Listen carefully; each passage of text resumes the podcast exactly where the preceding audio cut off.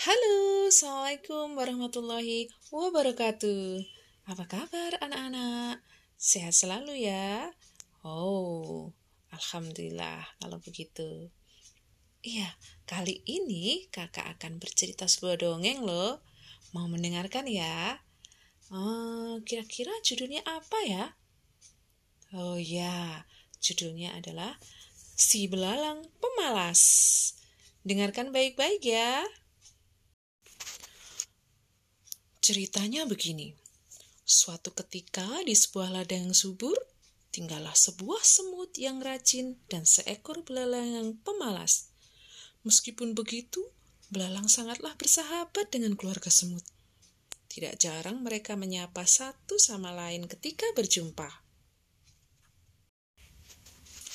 Di ladang itu, Belalang dikenal sebagai sosok hewan yang pemalas.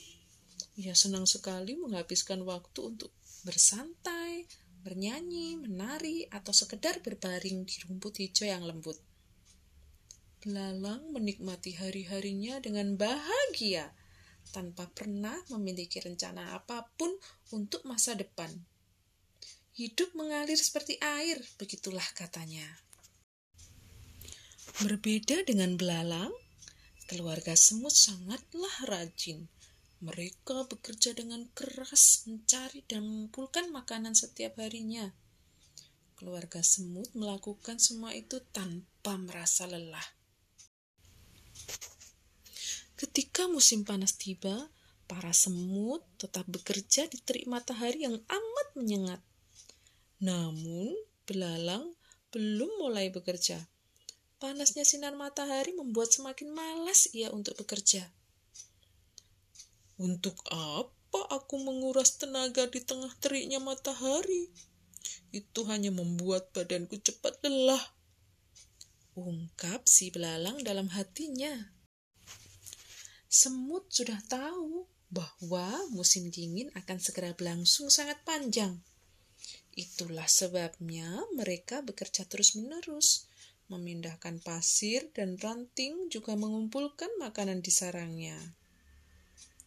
Adik-adik, di sisi lain, si belalang menemukan dirinya kelaparan. Belalang berusaha mencari makanan di sarangnya, namun ia tak menemukannya. Belalang pun memutuskan untuk mencari makanan keluar. Sambil kelaparan, ia berjalan tertatih-tatih dan meminta sedikit makanan. Belalang itu kini sangat kurus dan lemah hingga ia tak dapat melompat lagi.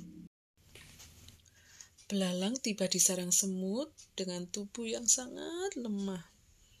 Terlihat dari luar, semut sedang menikmati makanan di dalam sarangnya yang hangat dan rapi. Seekor semut pun menyadari kehadiran belalang dan segera menghampirinya.